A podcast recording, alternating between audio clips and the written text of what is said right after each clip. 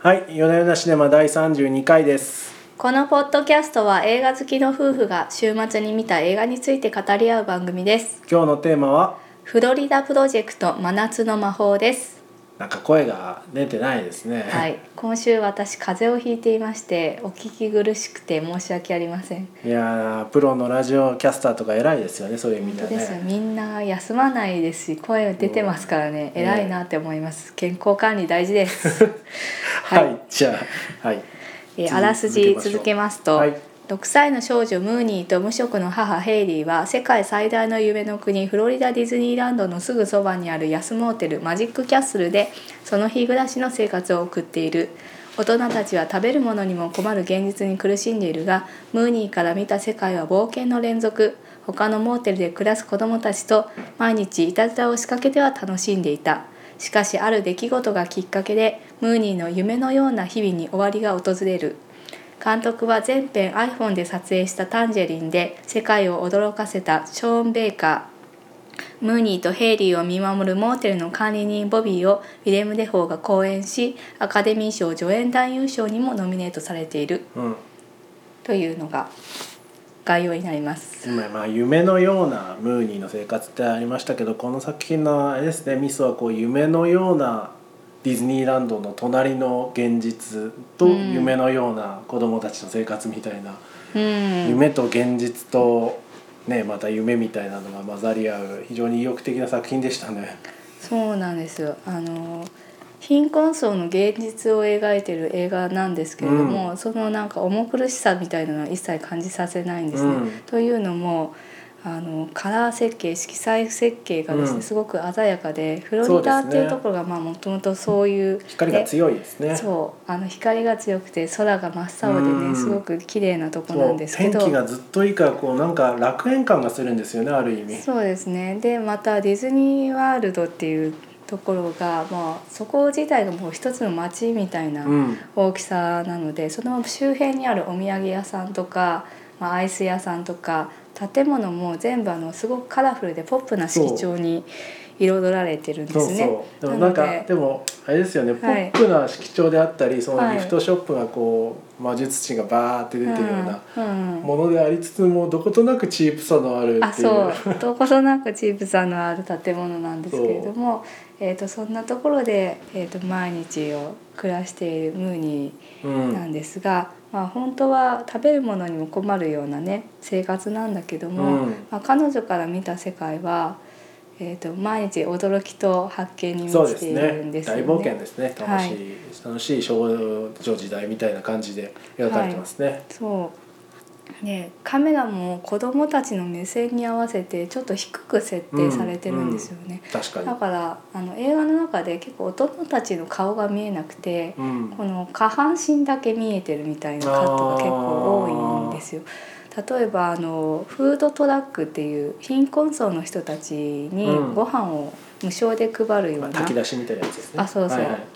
うん書き出しねそうそういうのがあのむやってくるんですけれども、まあ、ムーニーが「これとこれとこれ」みたいな風にですね、もうゲームのように取りに行くっていうシーンがあってそこでは大人たちは見えないんだけれどムーニーにとってはただもう美味しいものがいっぱいもらえるっていうそうで楽すしねい場所にそうですね見えるんですよ。うん、全然悲壮感がないですね、ああいうところは。そううんうんなんですねでムニの母親のヘイリーっていうのが、まあ、まだ20代前半ぐらいなんですよねきっなんとですかねねそうそんくらい若でくすしかね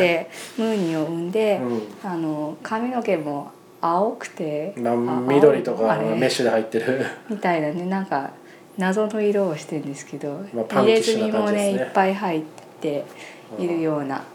えーとパンクな見た目のうん女性で、まあ、いかにもこの人は母親っぽくないわっていううん感じなんですが、すぐ怒るしねあそうすぐ切れちゃうんですよすあの彼女自身がまだ子供なんですよね、うん自分勝手でね、うんうんあの怠惰であの働かないし、うんなんだけれども、えー、とムーに子供に対してはものすごく優しくて、うんうあんの愛を感じる母親でもあって。うんうんでムーニーと遊んでる時は本当にこうじゃれ合ってすごく楽しそうにそうしてでるすんねですよ。まあイノセントな感じがしますよね、うんそうそうだからなんていうかお金もないしひどい生活なんだけどあの彼の彼らの生活には愛があるのですごく見ている側としてもそこに悲壮さを感じないっていう設定になっていうん、ま不す。思議な不思議なそうですね悲壮さがこうずっとうメんッセージで「辛いぞ辛いぞ」って言ってるんじゃなくて、うん、結構ずっとこうシーン自体はこう明るいんですよねそうそうなんです。画面も明るいし結構表情もみんな明るいし、うんなんかええんじゃねみたいな感じで まあね進むんだけどっていう、まあそう物語はそううまくは続きませんよっていうやつですね。はい、うんですね。で「フロリダ・プロジェクト」というタイトルなんですがこれほほディズニー・ワールドの開発計画時の名前でもありうーんプロジェクトっていうのがですねアメリカでは低所得者向けの共同住宅公営の住宅のことをプロジェクトっていうふうにほ言うらしいんですね、まあ、なのほでうそれにかけてこのタイトルが付けられうてなるほどおりましたなるほど。でなんでみんなそんなお金ないのにモーテルに住んでんのかっていう話なんですけどうも、んうんうん、高いですよねあのなそんうかホテル暮らしですもんねうん安かはない、そうそうあのね日に35ドルかかるんですよねこのうんマジックキャッスルっていうところも。うんで、まあ、住んでる人たちが要するに安定した収入がなかったりとかあとうんまあ逮捕歴があったりとかして入居審査が通らないうんとか、借りられないんでしょうねきっとうね、ん、結構移民とかも多いんですよね。ああでまそあういうホ感ーじムでレすスにねそういう近い人たちっていうのが、えー、と家を持てなくって、うんえー、とこういったモーテルであのずっと定住してしまっているっていう現実が描かれてます。うん、ヒドゥンホームレスっていうみたいですねさっきあのインタビュー見てたんですかああそうなの、うんヒドンホームレス。隠れホームレスううんまあだから住所はないんでしょうねモーテルなんでうん住んではいけないってことになってますからあねそうそう住んではいけなくてモーテルのその管理人のねボビーがあの一回ちょっと住んでることにしちゃまずいから他のモーテル行ってこいみたいなこうんうんとを言一う日シだけーねンね今ありますね。ましたねあのボビーを、まあ、ウィリアム・デ・ホーが演じてるんですけどいい味わいのいい味わいなんいいです味よわいのおじさんでしたねなんか、うん、基本的にはねこう真面目なおっさんなそんうですけ堅物ど、堅苦しくて、はうい、んなんですけどあのすごくこのモーテルに暮らしている子供たちを本当におじいちゃんのようなそう目でですねね愛していてそでこう変な変なや変つ来た質ら者っぽいやつが来たら追追っ払ってっ払ったりとうかんそうなんか子供たちが楽しく暮らせるようにね一生懸命気を配ってくれてるんうです実よ。は味方なんですよねあそのう堅物に見えててそうなんですよねあのあの味わい絶妙でしたねですよねでもやっぱりその大事なところでは彼自身はそこまで踏み込めないのでうん無力感も感じているっていううんうんうんそのあたりが絶妙なんですようんね。絶妙ですよあれなかなか名演なんじゃないですかねはい、うんまあさすがウィレム・デフォーさすがウィリアム・デ・ホー感じですね。なんかあれでしょこの監督はその新人を使ったり今回の主演のあのヘイヘイリーさんもインスタでスカウトしたとかそんな感じ、うん、まあ主演はムーニーなんだと思うんですけど、ままああまあまあヘイリーっていうお母さんの役はブリア・ビネートさんっていう方で、あリトアニア出身でインスタグラムでファッションデザインなんかをやっていた人らしいですね。ねたまたま監督がこの人見つけて、まあ、演技もやったことないけど彼女で行きたいって言ってスタジオ側を困惑させたっていだいうぶ賭けですよね。本当に賭けですようねん、いやーでもこの役のイメージにすごくぴったぴっりたり。で、うん、かとても新人とは思えない演技を見せていました、もうちょっとね彼女にもスポットライト当たっても良さそうなもんですけどね全然当たってんじゃないですか。当たってないの。あーどうなんだろうんうなんか賞とかにはノミネートされてないような気がしますけど、まあでなるムほどねーニーは、まあ、この子は天才的な子役と言われてブルックリン・プリンスちゃんというめちゃくちゃうまいなと思いました。めちゃくちゃうまいそうなんですすっごいこの彼女がねすごく表情がくるくる変わって可愛いんですよねうんムチムチしててなんかこういねたずらっぽい感じ。。そうそうあー本当にそう。なんかこう。なんですかね世間知らずだからこそ世間を知らないからこそこの夢のじ子供たちだけの夢の世界っていうので、うんまあ大暴れしているそう冒険王的な感じちょっが、とねリーダーっぽい立場なんですよね、この悪ガキたちの中でうも、ん、でこう平気でこう中指立てたりとかしてすごい素行の悪いクソガキなんですけど、うんでもなんか心の底から嫌悪感を持つような感じではなくて可愛いんですよ。うんうんうんですこの撮影もうまいなと思いまして撮影うまいうまいですよ色まず色彩設計がいいしあと構図もこうね子供のなんかちょっと引いたうん引いたところから夏のあったか暑いフロリダを子供たちが、ねかけていくかけていくみたいなところも最高ですよね。うんうんあのカメラの位置が子供の目線に合わせてるんですよねうん、うんっ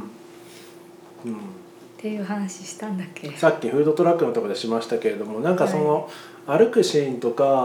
あのなんかね街を歩いていくところとかもちょっとやっぱり引いてて子供、で低めですよね。うん、うんうんうんそうなんですよね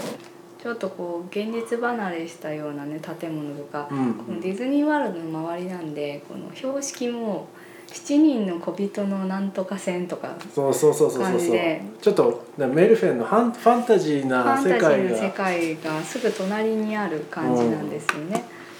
うん、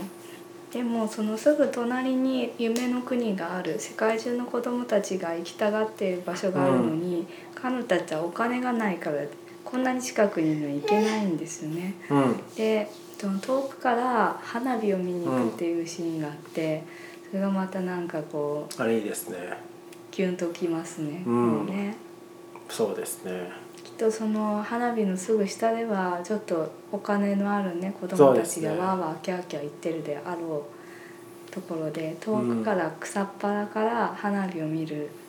ていうところがあります。うんうんですねねちょっとネタバレになってもあれですけどラストシーンがまたあのなかなか特徴的ですよね、ちょっとどういう終わり方するかは、うんまあ、詳しくは言いませんが、こういうあこういう終わり方するんだっていうのも結構衝撃的でしたね。そうこれ見てね私思い出したのがアンジェイ・ワイダっていう監督さんの「コルチャック先生」っていう映画があるんですけど、はいはい、それはあのユダヤ人の孤児院をやっていた、うんうんえーコルチャック先生たちが、まあ、ナチスに見つかっちゃってうんうんで収容所に向かう電車に最後乗るんですね。うんうんうんでそのラストシーンで電車から子供たちがわーってかけてくるんですよ。あのは実際にはみんな収容所で死んじゃったんだけれどもその現実とはあえて違うことをあああ映画のラストにしているっていうなるほところど、でなんかこのラストシーン見てそれを思い出しましたうね。んまあ、そうですね、 まあ、詳しくは言えないですが、うんちょっと現実離れしたところを、うんなんかちょっと現実離れした描き方でしかもバツッと終わるんですよねそうでもすごく印象的なラすストだなごく印象的なラってストで思いましたなんかこう観客が本当はこうなってほしいっていうふうに願っている夢を願望をあのラストに込めているっていうでそれがバチンって切れるから、はいあでもこれは違うんだみたいなそうその余韻だけが残るそうなんですよね本当は突き放しますねなんかこう話戻りますとこのヘイリーさんがですね、まあ、お職も見つかんないし、うんあとこうずっと食べ物もらってた友達にもちょっといろいろ事件がきっかけで、うん、うあまのくい絶かなか縁ったされちゃって食べ物ももらえなくなっちゃってで売春を始めるんですよね。うんううんんでそのそれもムーニーの目線から見たことしか語られないので、うん環境がちょっと途中まで分かってないんですよ、うんなんかこう水着のファッションショーとかしてなんか2人で楽しく写真撮ってんなっていううところがあったり、あとムーニーがなんか爆音のラップをかけてお風呂にずっと入れられてるみたいなシーンが挟み込まれるんですけど、実はそれはヘリが、まあ、ウェブでね自分の水着姿の写真を載せて客を撮ってて客が来ている間はムーニーを風呂に閉じ込めてたっってていいううことですね、はい、っうんていうのが明かされていくあれなんでフロムシーンンが続くんだっていうのが2回目ぐらいまで分かんないんですよね。うんなんかありそうだなぐらいな感じなんですけど、ううんんっていうことがありましてでまあな児童相談所みたいなところがみたいなところですねはい、やってきてまあ、ムーニーとヘイリーを引き離そうとするわけです母親失格ですと、いうことでなんであの観客としてはこれからどんなことが起こるのかっていうのを私たち大人だからねもう分かっちゃってるんですよ、まあ、2人では引き離されて、まあ、ムーニーはなんか他の里親さんのとこに行って、で、まあ、だんだんと大人になって自分の母親がしてたことっていうのもだんだん理解していくだろうと今なんだかよくわかんないおっさんが家に来たなぐらいしか分かってないかもしまあそうれないけど、ですねそうですねだんだんとその母親が売春をしていたこととか窃盗をしていたこととか詐欺をしていたことみたいなことが分かってくるとうん思うんですよ。なんでその楽しただやなんだろう優しくて面白かったママの記憶っていうのがなんかどんどんと塗り替えられてしまう少そう女ですね時代が終わってしまうっていう現実をあのこれから知ってしまうだろうなっていうことをよく分かってるので、うんそれだけにこのラストっていうのがすごく印象的にうん残るなって思いますね。そうですね、んそうですねそうですねなんかこう必要以上にこうなんかしっとりした音楽とかかけなかったのはむしろ良かったなと思いましてああそうですね。そうまあ、あの是枝作品みたいな最後確かにくるりがくるりが 弾き語りでティーンティーン家族の愛みたいな感じでみたいいやまあ是枝作品は好きなんですけどな はいそれはさっきは好きなんですがああいうのじゃない違う違う割とドライな終わり方なんで、ん逆にこうまた違う印象が残りましたね余韻の強い、うーうんそうですねっていうこういう演出の術っていうのもすごく良かったなって思いましたね、うんこのショーン・ベイカーさんはどういった方なんですか、監督の話いきましょうよ。監督ねすいません私は不勉強であら一作も見たないので何も語れないんですけど前作その iPhone で全編撮影したっていううん情報だけが公式サイトに載っていましたなるほどなるほどまあこれから注目って感じですかねそうでどすうなっていくと。ね。ううんん。まあこの作品でものすごく注目されたので、うんまた次回作も楽しみだなと思いますね。 結構その何ですかね社会社会派なんだがこうねちゃんと映画としてもあの物語を見せる楽しさを見せるような技を合わせ持ってて、う結構あれですよね腕の 立つ方といいます か食べか目線。私上からするつもりはないんですけどはい。なんかもう何ですかねいやうまいなと思いましたよ。うん。なんかその社会の底辺で生きる人たちとか、そのタンジェリンっていうのも。なんだ LGBT の話だみたいなことをやっぱそのアウトサイダーアウそうですねトサイダーへのアウ優トしサいイダーへの目線みたいなそうですねそういうところがあるんですね。あのこう共感とかそうですね寄り添った優しい視点っていうところがすごく出ていなるるほど作ね品ですよね。うんしかしあれですよねああいう人僕ね基本的にはこう人間ダメな人もなあんあなんとか生きていけるような世の中がいいんじゃないかと思っておりまして、はい、はい、ああいう人もねなんかなんか仕事をするの大変そうですけど何らか仕事が見つかるといいなと思いましたね。そうですねええやっぱり子供がいると仕事辞めちゃいけないなって思いましたね 今私職場復帰して、まあ、早速子供が熱出して2日間休そうんでですね心が折れそうなんですけどやっぱりどんだけ給料安くても辞めちゃいけないなって思いましたね。そうそうですね子供を育てるのに仕事大事だよって仕いう事仕事大事ですね、ん仕事仕事をやっぱ雇用を生んでいくっていうのが必要なんじゃないです かねやっぱ雇り用を生んでいく、ね施しですと、はいなんか施しは限界があるので、はい雇用雇用を生んでいくっていうのが、はい、うーんアメリカとしてもやっていけなきゃいけないことなんじゃないですかねなんかあの辺に雇用ないんですかねどうなんでしょうねディズニーワールディズニーワールドドはいっぱいもちありろそうんですけどねああるだろうけど、まあでもヘイリーさんの性格ではやっていけないってことも、うんまあねキャストになれないもんねさあみんなシンデレラ城だよとかできない無理でしょうねできないでも割と子供好きだから子供相手だったらできると思あうのまあじ根が子供相手っていうのとね、ん子供をおもてなしするっていうのはまた別の話ですからねそっかそうイノセントすぎて厳しい感じがしますねそうですね彼女もねそうなんですよあの本当に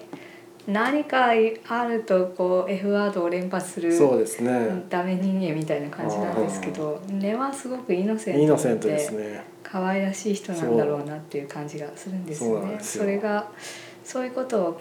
見せられているからこそ観客はまた切ないですよね。あのそうですね100円ショップで娘をカートに乗せてわーってこうダッシュしたりとかですねなん。かハッピーな感じがするんですよねそうなん幸ですせよな幸ね福感がありますね要所要所でずっとあるっていうう、ん、あるんでぜひこの映画はねあのお母さんたちにもおすすめな映画かと思いますそうですねそうですねあと野菜ですね野菜野菜はいまあこれ今朝話してたことなん野ですけど菜やっぱモなんかテやっぱねそうモーテル暮らしでパンとかピザとかばっか食べてるんですよそうですね